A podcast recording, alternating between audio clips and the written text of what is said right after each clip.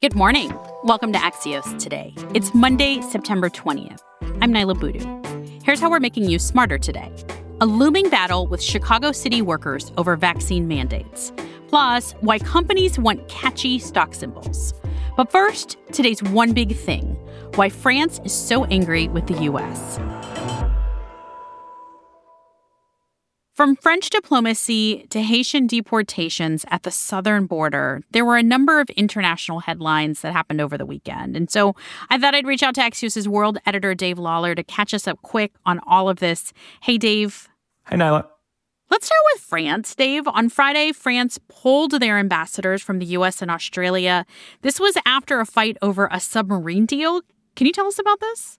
Yes. So uh, back in 2016, France signed what was described as the deal of the century to supply submarines to Australia. This was a $60 billion deal, which was quite significant for the French defense industry. Now, all of a sudden, you had Australia getting a better offer, basically, that they were going to be able to get nuclear submarine technology from the US and the UK. And they decided to rip up this deal with France in order to do that. And the kicker is that neither the US nor the Australians informed France until they unveiled this. So this was quite a diplomatic incident. You know, the Biden administration has been trying to put out statements about what a great ally France is. They're trying to calm this situation down. The ambassadors are back in Paris for consultations, which, which means this isn't permanent, but there has been some conversation on the European side saying, you really want us to get interested in what's happening in China, in Asia. You want us to start to step up in that area of the world. And then you undercut us like this. This is something that will be brought brought up, not just this week, but going forward for quite a while. We also saw the U.S. government last week admit to striking civilians by mistake in a drone strike in Afghanistan, which did result in a number of deaths. What is the latest on the fallout from that strike? Right. So you'll recall that the Pentagon said at the time that there had been an imminent threat to the U.S. forces at the airport. As it turns out, they didn't really know who they had hit at the time. Uh, they had picked up some intelligence that this car that somebody was driving may have had explosives inside of it. It turned out that was all wrong. This was an aid worker who was killed. There were seven children killed in this strike, and the Pentagon uh, belatedly came out and basically said, uh, "We screwed this up." So again, this is a signal that this over the horizon strategy that we're talking about to try to uh, hit targets in Afghanistan from afar after we pull out is far from a simple uh, endeavor. The last story I wanted to talk to you about, Dave, I think many people, myself included, were surprised to learn about thousands of Haitians who have been traveling up through South America and cross at the southern border and are amassed at this bridge. And now the Biden administration is saying these many of these people are going to be put on flights to be sent back to Haiti? Right? So you're going to start to see multiple deportation pl- flights per day, according to the administration. Basically, you had a big influx of migration at this one border point in Texas, uh, and they've decided that they have to start deporting people. Obviously, uh, there was political pressure, you know, certainly from the Texas delegation, uh, but also Biden is is walking a tightrope on this issue. He, he wants to be quite clear that he's not an open borders politician, right? But also, he doesn't really want to be seen uh, doing this kind of Trump style approach of deport everybody you can. And so it's another tightrope for him to walk on immigration. Axios' world editor, Dave Lawler. Dave, thanks for catching us up on these stories. Thanks, Niala. We'll be back in 15 seconds with where and why COVID spikes are happening in Chicago.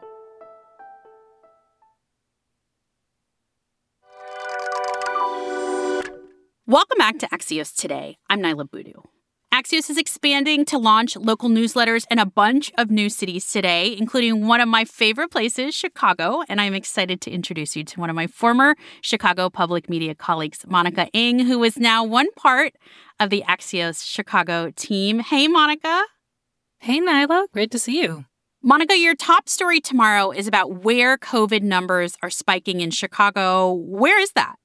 Well, we looked through the Chicago Department of Public Health data, and we found that the positivity has been highest for the last few weeks in just two zip codes. They're in the far northwest side and the far southwest side. Do those zip codes have anything in common? They sure do. They house the greatest concentration of municipal employees of any zip code in the city, and they incidentally showed the greatest support for former President Donald Trump in the last election. And so, for people who don't know Chicago, Chicago is a very blue city. This is a tiny sea of red. Can you tell us what the laws are around municipal workers and vaccine mandates in Chicago? Great question. Mayor Lori Lightfoot has mandated that every single city employee who does not have an exemption for religious or health reasons has to be fully vaccinated by October 15th. So, Monica, if this is one of the places where there are low vaccination rates, but we also know that vaccine mandates are coming, what are you anticipating happening next? Well, we've already seen the firefighters slash paramedics union and the police union officially push back against this vaccine mandate. Um, in fact, the head of the Fraternal Order of Police, the police union, has suggested that thousands of people might, quote, say, screw you, I'm staying home. So we're expecting a standoff between the mayor and a lot of the people from these communities where COVID happens to be high right now come October 15th. And you know, it's not just Chicago. You've already seen some members of the police union in LA file suit against uh, local authorities for their vaccine mandate. And there's also pushback in Oregon and in New York from the police unions about these vaccine mandates. Monica Eng is one of the Axios Chicago reporters. You can sign up for her newsletter today. Thanks, Monica. Thanks, Niala. The race is on for publicly traded companies to reserve unique stock symbols, since those ticker symbols can be one way to grab the attention of a new generation of traders. Courtney Brown is a markets reporter at Axios. Hey, Courtney, I don't think many of us think a lot about these ticker symbols. Why do they matter? They're kind of like a company's Twitter handle, but instead of Twitter, it's for the stock market there is a growing trend of companies picking four letter symbols, which obviously allows them more room than a three or a two letter symbol to spell out what they want to spell out. How does that reflect appealing to a different generation of traders? Well, one of the most interesting things that have happened in the past year is that a bunch of retail traders are taking to platforms like Reddit to talk about what the hottest stocks of the moment are, what stocks they should be trading. If you have a memorable ticker to kind of uh, appeal to this generation of traders who are talking about stocks on on social media boards. And how hard is it then to get the ticker symbol you want? Just like a Twitter handle, one company can't have the same ticker as another company. So because more companies are going public, a bunch of options are getting taken off the table. SiriusXM bought Pandora, so now P is up for grabs. So it's going to be really interesting to see who snaps up the P ticker symbol.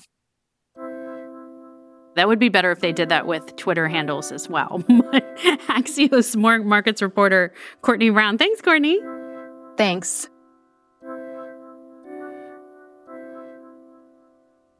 Before we go today, the television show Ted Lasso received a historic 20 Emmy nominations last night, the most ever for a new comedy. I don't think I'm alone in saying Ted Lasso is probably my favorite new show of the pandemic. I love character coach Lasso's optimism. So here's some of his particular brand of joy for you to start this week. I believe in communism. Rom communism, that is. What is rom communism? Well, Bumbercatch, it is a worldview that reminds us that romantic comedies with folks like Tom Hanks, Meg Ryan, or uh, Julia Roberts and Hugh Grant. Point is, fellas, if all those attractive people with their amazing apartments and interesting jobs, usually in some creative field, can go through some light-hearted struggles and still end up happy, then so can we. Gentlemen, believing in rom communism is all about believing that everything's gonna work out in the end. At the end of the night, Ted Lasso took home seven Emmys, including Outstanding Comedy Series. Let's hope your week is also outstanding. I'm Niala Boodhoo. Thanks for listening. Stay safe, and we'll see you back here tomorrow morning.